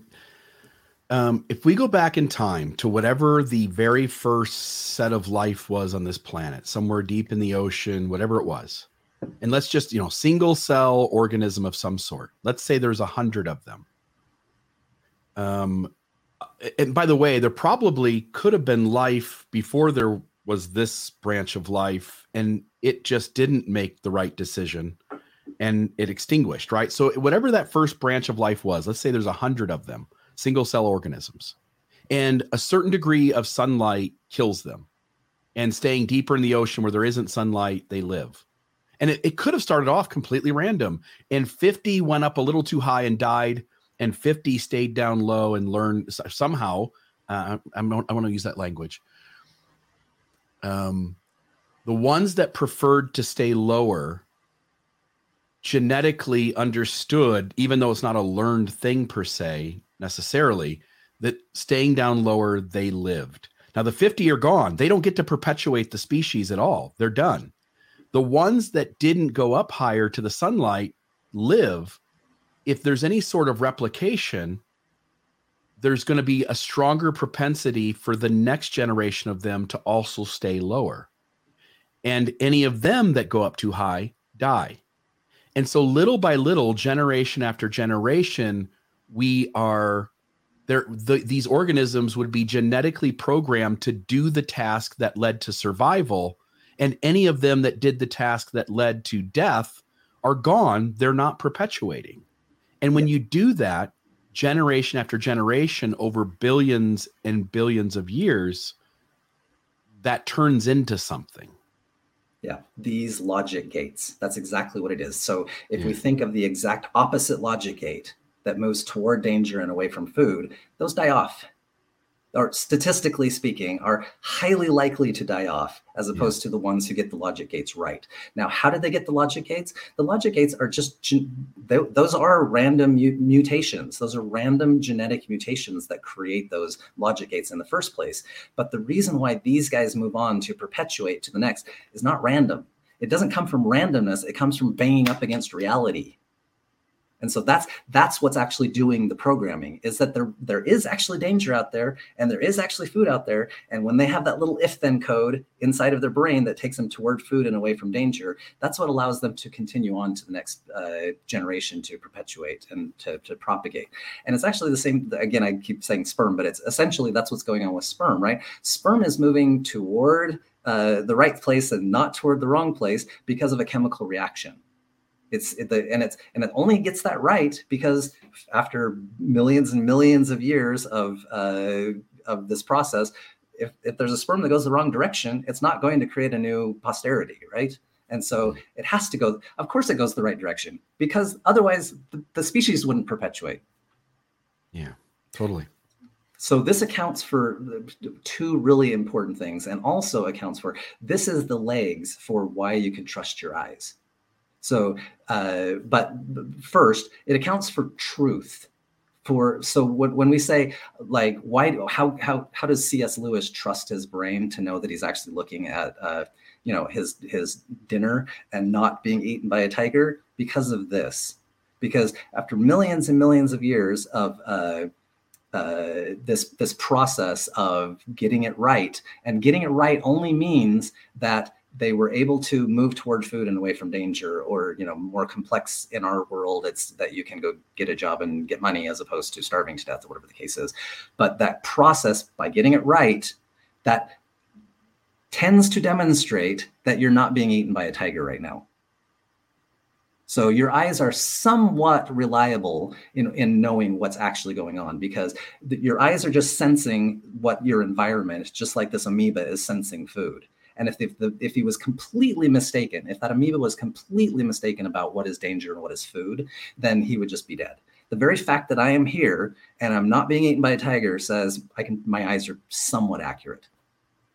Correct. That your brain and your senses have come up with ways to be the most to be at least I mean most is the wrong word, to be at least effective enough at surviving that you are able to do the things you're able to do. Yeah. yeah. And then, second, it also, and more importantly to our overall discussion, is that it also accounts for values. And it seems weird. It seems weird to say that, but we have already created a value system at this moment. Yeah. V- values already occurred because what's happening here is uh, by choosing by by those chemical the little chemical cre- uh, organ uh, organization that prefers food and prefers to move away from danger has already generated a value system inside of this amoeba. Yeah, so totally. He does. He doesn't want to die. That's why he. That's that's right here. The other guys, if they had exactly the opposite, he, we would just say, well, by definition, his little his little programming code inside of his chemicals, he does want to die. The map number two is the the value system for wanting to die, and this value system, map number one, is the value system for wanting to stay alive. And so, yeah. right now, we already have a value system for the, the the belief that I want to stay alive. Now let's go back to why we're even asking this question in the first place. Where do your values come from? The reason why we're asking this question is because we want to build a society of people who are safe to be around, and that we know that it's not going to change on a whim, right? So we already have the basis of that value system right here with this little amoeba because we know that every most every human now of course again there are some some eh, very few minor exceptions of people who do not wish to stay alive but for the most part if you hold anybody's head underwater they're going to fight like hell to, to break out of that because they very much want to stay alive. Now why do they want to stay alive? Because of this because of the coding inside of their brain that's that has programmed them to desire staying alive.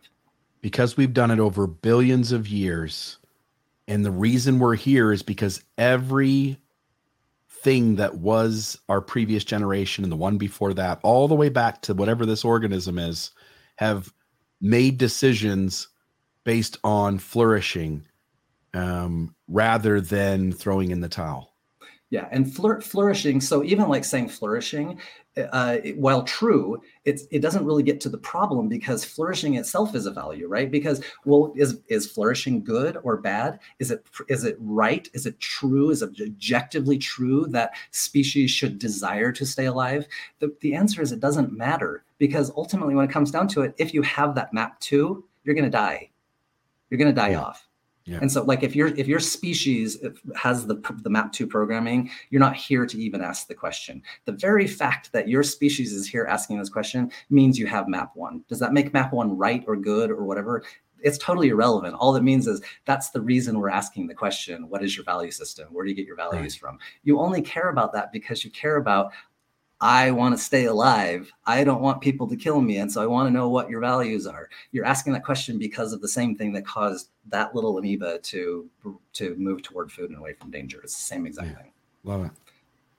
So on the next the next slide is just essentially kind of just saying now we take that uh, you know the, the little red node at the very bottom toward food away from danger. We can we can imagine uh, kind of a chain of values that form as we are having a chain of uh, evolutionary advances or not not even advances. We just say different uh, forks in the road of what's going on with evolution. Now there are different different paths that go out here where one of them could be communal empathy at some point in this process of evolution, some species picked up this concept of communal empathy, like lions and chimps and all kinds of other animals prefer being in groups because they prefer staying alive and they've realized that staying in groups is actually what keeps them safe.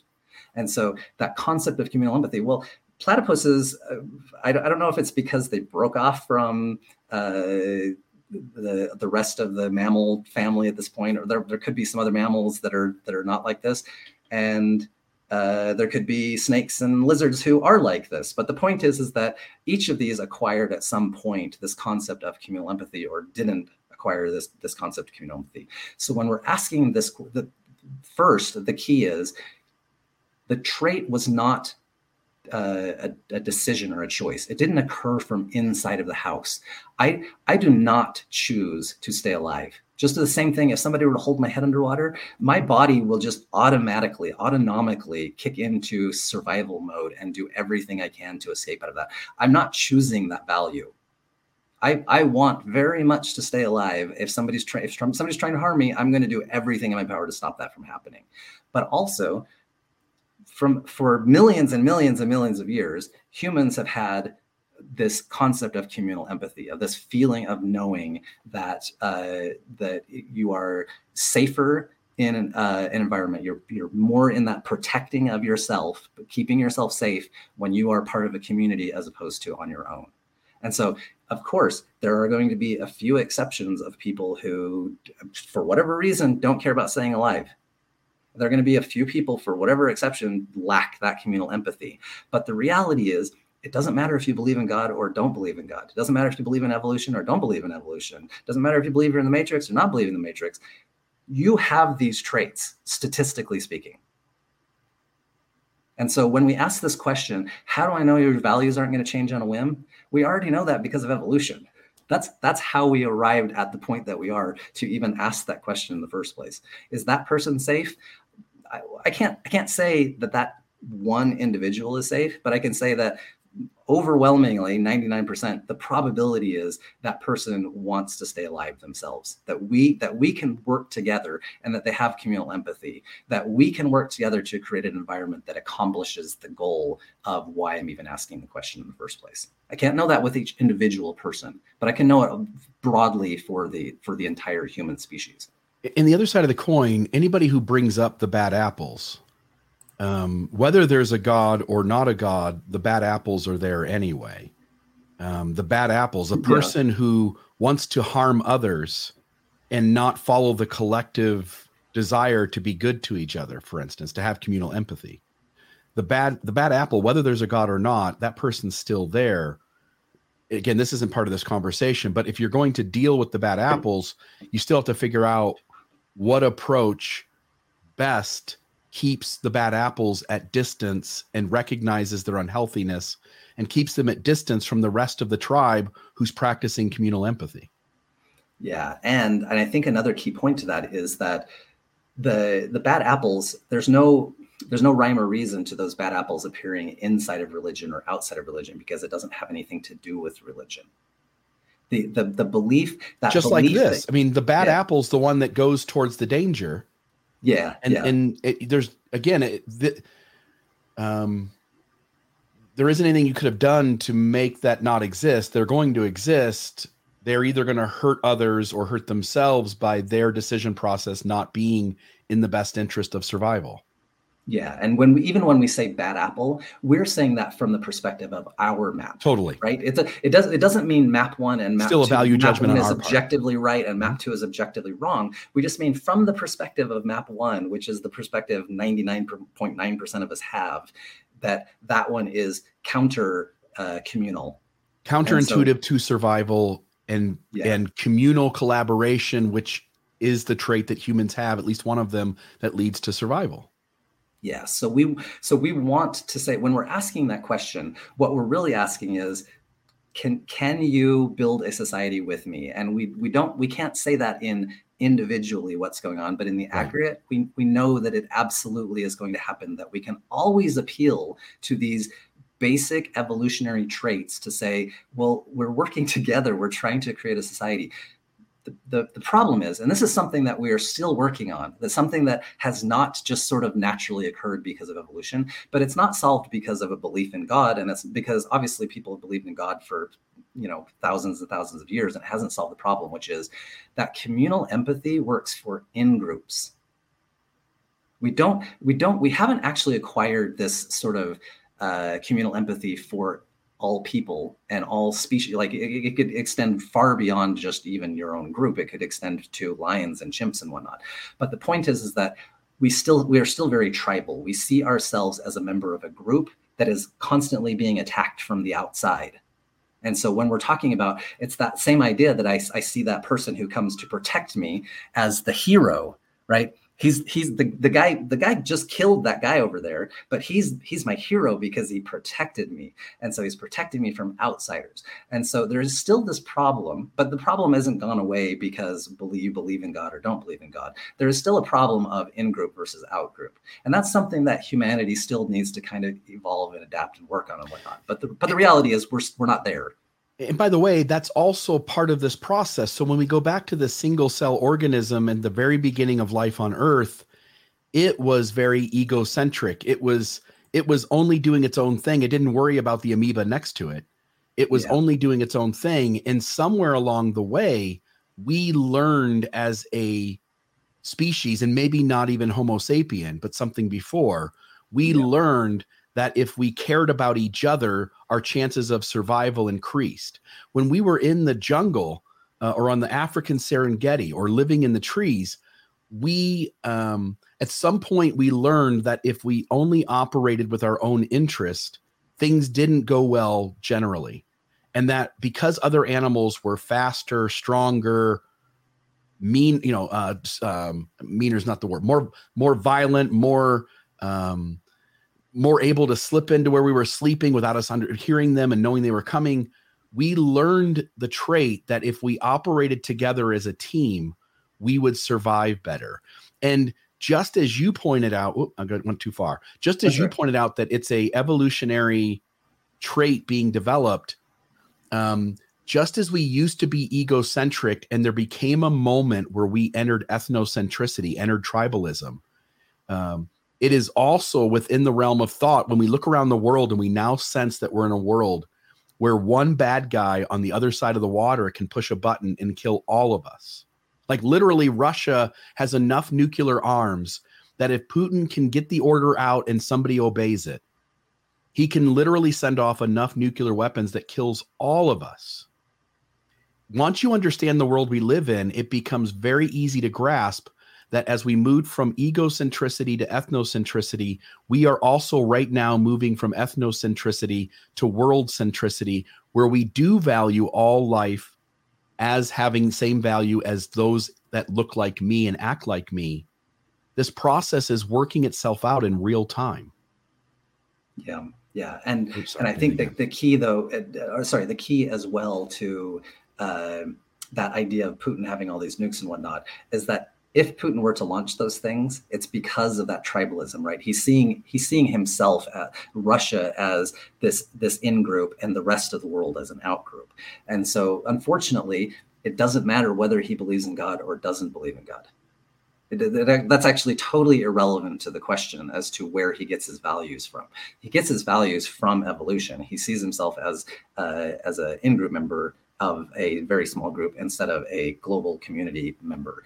And so the, the process, how do we overcome this? It's not going to come from a belief in God or a lack of belief in God. It's going to come from expanding that communal empathy uh, trait to encompass you know the, the world the, the, the problem is that are the all of we have a bazillion other little values that don't align. And so there's always going to be some sort of conflict and people are going to still kind of see themselves as aligning with this group of people who more uh, accurate you know they, they maybe align over whether to drink coffee or not drink coffee. And it's like it's not really relevant but that's because they see that as a shared trait that ends up creating sort of tribalism. Right. Some of our some of our values are self-centered or or selfish they're more worried about our own individual benefit than the species survival and hence these things come into conflict all the time. Yeah but i can if we're asking how do i how do i work with other people in order to form a society where i know that i'm safe? I'm still appealing to these basic values these, values that are 99% for sure going to be in the society and continue in society forever uh, or for and it, the you know it's been going for millions of years. I don't see it changing in the next ten years. Yeah. Uh, that that we are going to be able to appeal to each other's sense of wanting to stay alive, wanting to to be protected, uh, and those those types of things are going to continue to gel a society, create a society where uh, people are are feeling safe, in, which was the whole reason why they wanted to build society in the first place. Yeah. The, the next slide was just essentially just making this point that when we have millions of years of, of evolution that are basically driving us, pushing us in this direction to want to stay alive, uh, the overwhelming majority of us are, are all have the same essential maps and the very the nature of reality. Once again kind of like that ai when we're talking about the ai what it's doing is it's banging up against reality. It changes because the nature of reality changes. When the conditions change you get platypuses as opposed to lions because the it's, its evolution is banging up against the environment and saying what's likely to survive in this environment. That's what that's how it happens. The reality is the nature of reality is not going to change in the next there, there's not going to be some condition that comes up where it's actually more beneficial more preferable for humans to not want to work together as a community there's not and there's not we're not going to bang up against something that's going to make humans prefer death to preferring life. And so the likelihood of changing on a whim is crazy. It's not, there's not a 50 50 chance that, that, that somehow all, most humans are going to all of a sudden wake up tomorrow and go, well, I don't care about life. I just want to, I would prefer to be dead. The, the autonomic reaction to fight like hell to, to not, you know, suffocate underwater is not going away and so so this this is the basis of uh, our value system mm. and the basis of a value system is not random chance it's not likely to change on a whim we can build off of these basic uh, shared values in order to create a society that that helps keep us safe love it okay um, then this was just kind of the quote that kind of, I guess, sums up the thing. It, the, the, belief in a God or a lack of belief in God isn't going to make people wake up uh, anti-communal because belief in a God isn't what made people communal in the first place. Yeah. You, you had said this in the your your last discussion with Jacob. You said it's not the, these these lions exist as a society w- without some sort of belief in a God. They they they understand the rules, their communal rules, without having any sort of belief, without ever having to think about where their values came from. No, no one's ever asked a lion and the lion given an answer. Where do your values come from? Why do you prefer being a member of a community? They just are because that's the programming inside of their brain. You can see that. We, I think the example I used was primates, and you can go on YouTube and you can click, uh, you can type in on YouTube animal morality, and the three or four of the top five or six videos will be uh, the science that's been done that shows that other members of the primate family, uh, you know, chimps, bonobos, uh, gibbons, uh, gorillas, they already have moral codes, even though they don't have any. We couldn't even posit that there's a supreme being that gave it to them. That's that's not even real. So we already know that. Wait, wait, Mufasa. Right. The idea yeah. that we put, and the idea that such has to come from God in the first place is putting the cart before the horse. You have to recognize, at a bare minimum, if you're going to be a rational thinker, you have to recognize that there are um, parts of the animal family that are outside of abstract thinking that we have to imagine a, a supreme being out there who gives us answers to prayers. That animals who have no access to that created their own moral codes without it. Yep. Yep. And as you point out, if the underlying foundation is we want to survive, these are the things that have allowed us to, because all the animals in our species that didn't do this ended up dying. So these are the traits that we have now. And, and if we went back a million years, there would have been at some point, if we go back far enough, there would have been uh, a species of that animal. Again, maybe not even the exact same species, something earlier that didn't operate that way. And when the environment changed, they didn't have the skill set to make it. And so these traits were the ones that got passed on because as the environment changed, as the stimuli was different, these are the ones that had the ability to adapt to the new environment. And now they're here and the others aren't.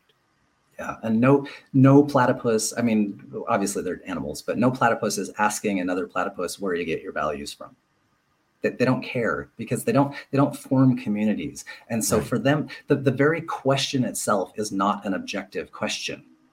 It's not it's not even starting it's not starting from an objective perspective. It's starting from a very self-centered perspective to say i want to stay alive and i want to make sure that you also want me to stay alive.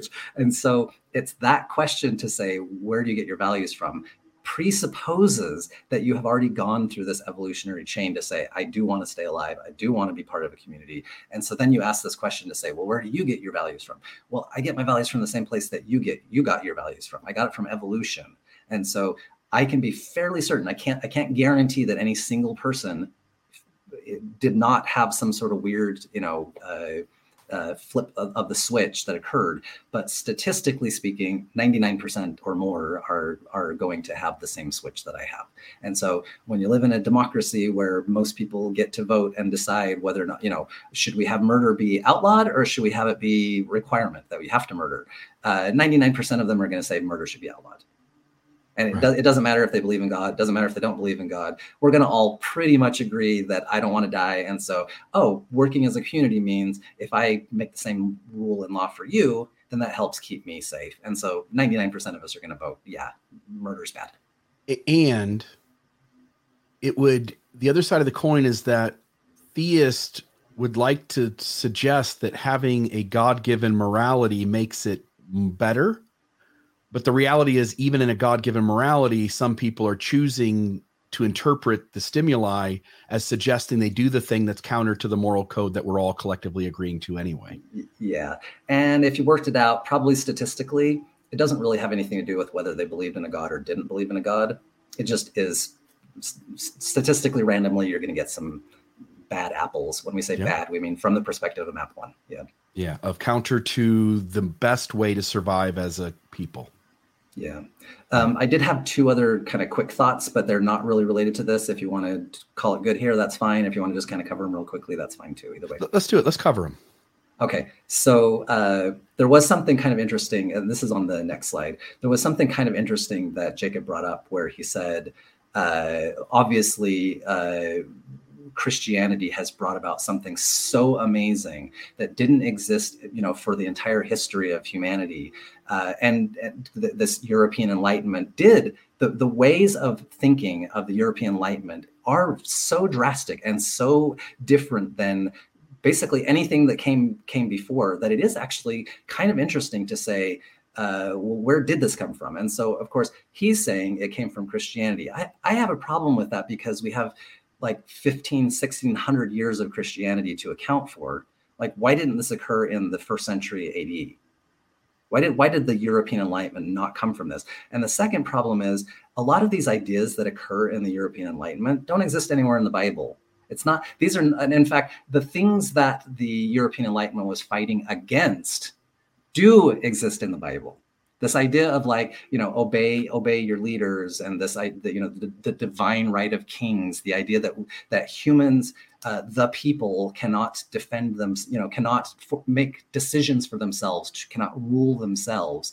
Those were ideas that were prevalent in Christianity from from the get-go and basically took us up to the enlightenment and so what what what is interesting and this is actually something that seems sort of counterintuitive but the enlightenment ideals essentially came from china not from europe the back in the the 1500s, I think it was, uh, Matteo Ricci and some other Jesuit priests they actually did traveling to uh, to China and started sending back kind of these ideas. Now, of course, uh, from from China, the ideas from China, uh, like Confucianism, Taoism, whatnot. Uh, these kind of took hold in Europe as a result of the Chinoiserie movement, which is basically just uh, the Europeans kind of got a little excited about China. But one of the important things that happened in this process was that they started. Now, of course, they weren't exactly right. Of course, you know this is this is all happening in the 1600s and 1700s, and they're just getting sort of secondhand information of what was going on in China.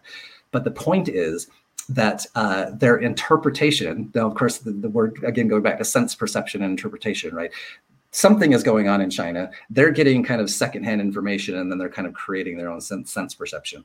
But one of the perceptions that they got was that Confucianism, one, was built on atheism. That atheism was really the driving force of the, the life in China, and that somehow they were able to uh, still have a ordered, uh, safe society in China. And of course, again, they're looking at this and saying, that's what I want. I want an ordered, safe uh, society in Europe. But they, the Europeans at the time were thinking the only way to have an ordered, safe society is to have somebody who is has direct access to God telling me what should be you know don't kill you know murder's bad murder's good i don't know i need the king and i need i need the pope to tell me whether murder's bad or murder's good right um, but then they they learn about they kind of have this this brush up against reality right? They they all of a sudden their perspective starts changing because they see that there here's this this uh, entire culture that's been around for uh, a, th- a, thousand years or more that is uh, uh based on atheism and then so they started seeing that as morally superior to their own system of having a, a, a, king and having the Pope basically tell them what to do.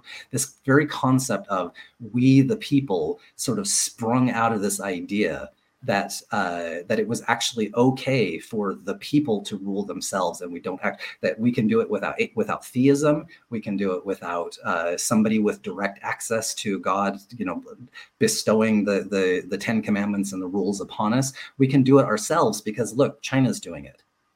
And then there's another concept too, which is laissez-faire uh, is a is a very important principle in the Enlightenment movement, which was essentially let it, rather than having somebody at the top decide the the economic uh, conditions and what sh- what should we build and what should we drive, the idea was why don't we just let people decide what people want to do. Let them reap the benefits of their own uh, their, their own efforts and uh, you know receive the the profits from from their own inventions their own innovations and whatnot. And this was a the it kind of popped out of the french economist movement uh, also part of the enlightenment movement uh, and they called it laissez-faire. Uh, libertarians love laissez-faire. You, you, talk to a libertarian, they will talk about laissez-faire all the time. I think this is the one of the one of the greatest ideas that have ever come out because ultimately we are we are the beneficiaries of that laissez-faire concept. The very I you, you think about how uh, what kind of sort of technology we had.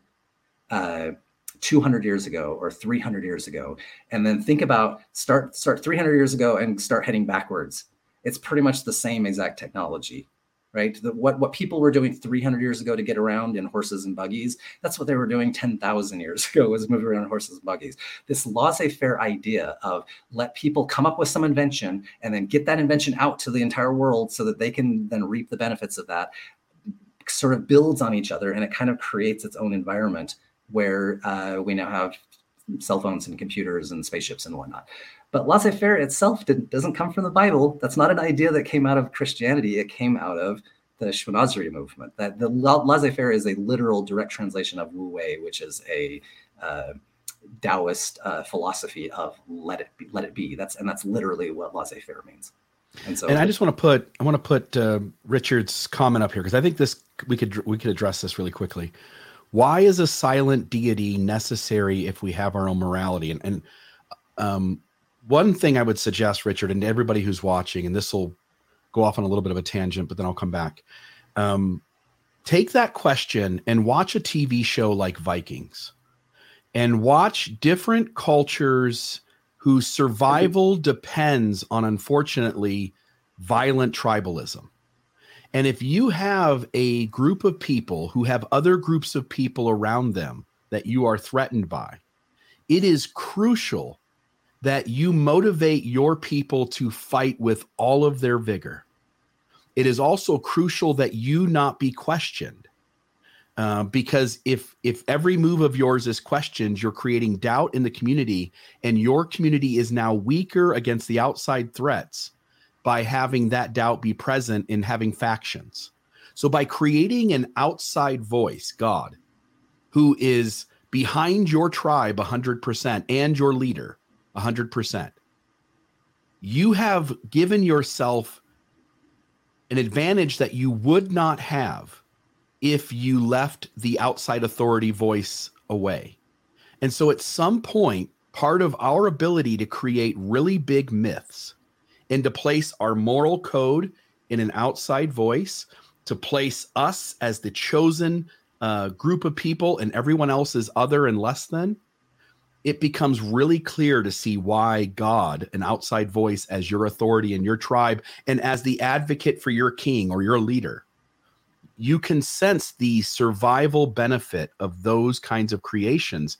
And if you watch a TV show like Vikings with that question at the bottom of the screen, as as the thing you're going to keep on your mind through all the episodes, you will clearly see why believing having your tribe believe in God or gods because it serves the same purpose and to have those gods be behind your leader and your people and not the other is uh, honestly it's an amazing technology that humans created somewhere along the way yeah, and uh, on on top of that, we can also go back to the evolutionary basis. Like, what what is driving most humans? The desire to not die, right? And so there's the idea of well, unfortunately, you know, for that desire not to die, humans recognize and understand that they will age and die, and so that gives us a sort of apprehension about the idea of death. So it's the very notion of I don't want to die that creates the I need something to kind of give me sort of some hope that's going to get me through to the afterlife. It's only because we care about die, you know, not wanting to die that generates this idea of a God that we that we want to believe that there is something there waiting for me after I die. The Val, Valhalla, yes. right? Yeah. yeah. To drive people to go onto a battlefield in intense battles where almost assuredly large numbers of your people will die. They're the uh, the creating the myth that if I die honorably, I go to this magical place on the other side is a incredible mechanism, an incredible myth to get people to actually put themselves in danger's way because as you pointed out, the evolutionary processes run as fast as hell from danger. And yet in certain situations, our collective survival, even at the individual's demise, is crucial to the human race. And as we split ourselves into tribes, convincing the tribe that if they died honorably, they would go to Valhalla meant that you gave them a myth that now they would they would put every bit of their energy into the collective survival even at the loss of their own life. Okay, and what else what was the other point you wanted to go into? Uh, I uh, so I, we can probably be done with this one, but the, the, the, point is essentially that most of the things that we think of as Enlightenment, European Enlightenment values, don't really line up with Christian, with the, the 1500 years of Christian history. But it does yeah. very much line up with the Chinoiserie movement that occurred uh, just uh, kind of uh, as part of the Enlightenment occurred at the same essential time.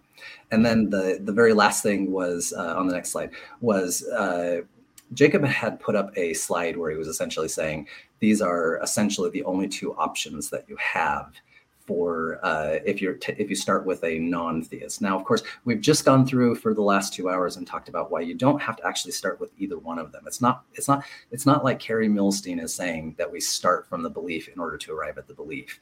But even if we're somehow going to end up in nihilism, uh, by as a as a pro, if nihilism was in fact by following these rules the the most reasonable of the options that he gave on his map the, the, the problem and the reason why I even brought up this thing was because I wanted to kind of comment on some of the ways that he described why we wouldn't choose nihilism. And so he used these these. He, I, I took these quotes directly. He says, "I don't find this idea of no God compelling uh, the nihilistic whole is about as bad as it gets. Now, see, once again, we're just talking about a bad and good is a value, right? Is it bad? Is it good? What? How do we how do we say bad? What are we even basing that on? Well, we're basing it on that that fear of death, essentially, that when we die, we're going to cease to exist. Stuck in the dark night of the soul. Well, that's not a reason to. I mean, uh, it, it is a reason, but it's only a reason in the same sense, like to say, I don't like vanilla ice cream I don't choose vanilla ice cream because I don't like vanilla ice cream. That's not an objective reason to to uh, reject uh, vanilla ice cream. It's just your personal preference. To say you get stuck in the dark night of the soul, bad as it gets. Once again, a value system can't get out. Miserable. Miserable. He's he's describing nihilism, the reasons to reject nihilism in very very subjective terms. And so the point the point here is that even in trying to create an argument for nihilism, if this comes up again in the conversations, it'd be very interesting to say, okay, but what are your objective reasons for rejecting nihilism? Because none of the reasons you gave me, like if we if we all agree that nihilism is the most reasonable thing, but I I almost I'm rejecting it for preferential reasons. I'm rejecting it for subjective reasons. That doesn't actually tell me why nihilism is wrong. And for, for the record, I don't is is nihilism the, the most the most reasonable? I mean, not, uh, it depends on what definition you're using of nihilism, right? It's possible that nihilism is just merely nothing matters, whatever. I, I, don't really believe that because I think that we do have values, whether or not there are these eternal objective values. I still prefer staying alive. I, uh, evolutionarily, I must, I, I, I, prefer that. And so there are still lots and lots of things where I can create a value system that help in, increase my chances of staying alive versus getting killed. Does it, does any of that matter after I die? Eh, maybe not. And maybe that's what we mean by nihilism. But, but my preference, my desire for it to be otherwise isn't the reason why nihilism is wrong. Yeah two thoughts about the conversation with Jacob that came up for me kind of in this conversation with you. One is that even if whether God is real or not, even if a agreement, collective agreement in our society that God is real and that him being not real leads people to nihilism, which again is all debatable anyway. But even if we start with that assumption, such doesn't make God true. Just because the human experience without a supreme being in our minds leads us to more uh, negative choices about our well being or others' well being doesn't necessitate that God is real. In other words, what Jacob's saying there is that it's better that we all pretend. Whether God is real or not, it's better that we all pretend he is. The other thing, too, is that ask yourself in this world that we live in, where one person in a geographic location on this planet can push a button and end all life as we know it, are we safer in closed systems where we ascribe a moral law to a supreme being and such cannot be questioned? Or are we safer in open loop systems where um, where a bad apple is threatening the health and well-being of the entire planet and we all have the ability to go that's not okay. Stop that now. And what i would what i'm sensing is we are entering a world. It, it became it became this way the moment that someone could cause harm to the entire planet from one spot on the earth. We are entering a world and we're in it already by the way we've been in it for a decade or two maybe more, 30 years. But we're entering a world where tribalism is going to be the death of us if we don't evolve to something world centric. And world centric is never going to work when one particular system says, I'm the only right choice. You have to choose me. And hence, my suggestion to Jacob is that whether God is real or not, we actually might be safer and better off if we all pretend he isn't. Yeah. Yeah.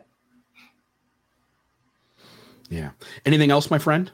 Uh, I think that essentially covers my point. I guess just if we're just kind of just wrap it up, the the, the basic idea is uh, I am 100% in agreement that you can't start in the house in order to explain the foundation of the house.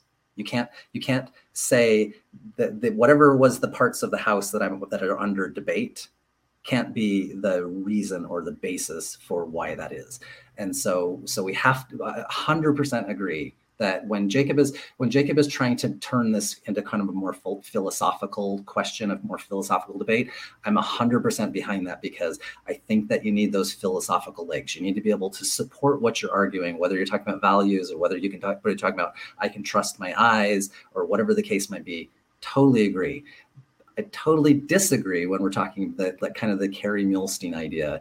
And Jacob says this multiple times in his argument that you must start essentially with he doesn't say exactly this but you must start with the conclusion in order to arrive at the conclusion. You must start with a belief in god to arrive at a belief in god. You must start with atheism to arrive at atheism. That's just simply not true. You can right. your foundation can be as simple as the rules that i laid down right here to say using these rules that that don't assume the matrix is real or not real they don't assume god is real or not real but we can come to what is likely what is what is probably the truth, what is probably the basis for our uh, value system.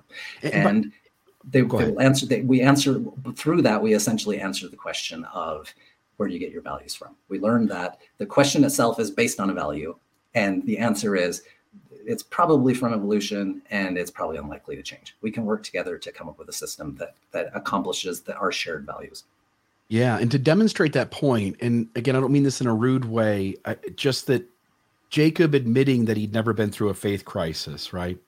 That there's a certain ignorance there, which is that when I went when I went into deconstructing Jesus, not with the intent to deconstruct Jesus, I went into the the act of doing that fully believing that Jesus was the Messiah. And when I read books like Reza Aslan's Zealot or Bart Ehrman, I went in as a believer, but using the tools that you just explained. And I ended up with what I my brain told me was the most rational answer. I no longer allowed extra inferences. I didn't I didn't go looking for apologetics to make it work. I instead said, "Hey, here's the data. Here's where the experts in this field agree, and it would require me to make more allowances, conjecture, inferences to continue to hold on to Jesus as the literal Messiah of the world who reanimated after three days, and these gospel authors are telling a coherent story about him. That I wasn't, I did, I, I wasn't doing it the way Jacob was explaining. I'm doing it the way you're explaining. Like that's the way the world works if we're being rational, critically thinking human beings. Yeah, and and just on that point, the reality is the, those rules that I've laid down you you can't operate in the world without essentially following those rules. Like like the very the very notion of uh, where do you go to buy your groceries at the grocery store?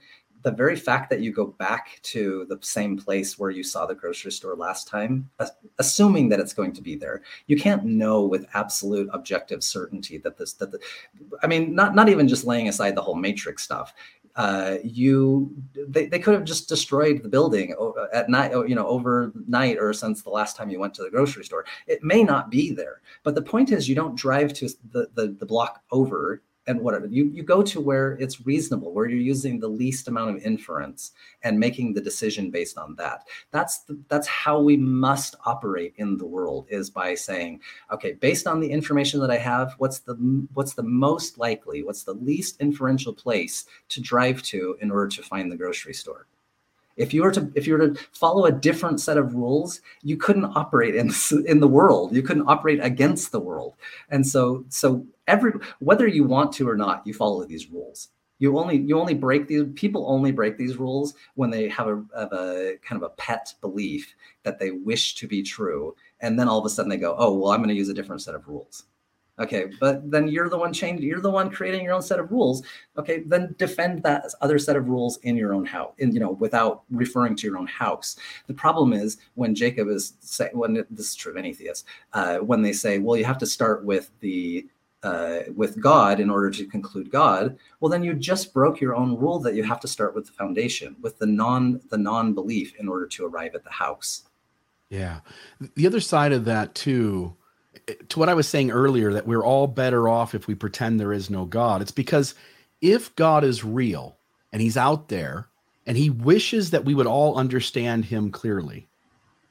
But even the most uh, ardent theist recognizes that the voices inside their religious tribe are hit or miss. And there's the extra layer that those voices make themselves less question, less able to be questioned than if than if they say, "Hey, I don't have any more authority than you have. Like let's hear let's hear the best of ideas." Instead, it's I know what you couldn't possibly know. And hence it becomes unquestionable. And in today's modern world, if we all want to survive another thousand years, we're going to have to come up with a way in which bad ideas can be easily questioned and pushed back on and not not place those ideas in insulated systems where where people have to go along with the idea and can't exactly push back against it at least not uh, not uh, easily uh, because we'll end up with um, we're going to sooner or later end up with a bad apple who causes a lot of harm to this planet yeah the best of ideas need to surface to the top anything else my friend I, I think that basically covers it, unless you got something else. No, I thought that was a beautiful discussion. We yeah, stayed pretty fun. much within the two hours, and uh, uh, I hope that folks uh, benefit from this. So, uh, folks, Mormon Discussion Podcast, please uh, thank you, Spencer, for your time. Uh, folks, to help keep kind of these things going, please go to Mormon Discussions with an S on the end dot org. Click the donate button, send a few bucks. we would deeply appreciate it. we're going to continue pushing back. By the way, folks, uh, I'll be in Salt Lake City May 30th uh, for a presentation Q and A uh, with John Dehlin up in Alpine, Utah. Uh, folks, you can uh, you should have seen. I, I, don't want to pull it up right now, but you should have seen the link for that, uh, folks. If you have any desire to want to go to that, please reach out to me. I'll get you the link if you don't have access to it. And and then also Mormonism Live tomorrow night will be a ton of fun. You saw Radio Free Mormon in the comments. I blew his mind this week about what we're going to present tomorrow night and uh, we're both excited to share the information with you. So we hope you'll turn in there. Uh, Spencer, I always appreciate your rational thinking and your logic. Uh, these systems are always trying to put themselves into a, a, a bubble that they're not allowed to be bothered. They, they're not allowed to be criticized, not allowed to have you exactly poke holes at it. And uh, I think we are all better off poking holes at bad ideas. So thank you for being a critical thinker, my friend. Amen. And thanks okay. for having me on. Take it easy. Okay.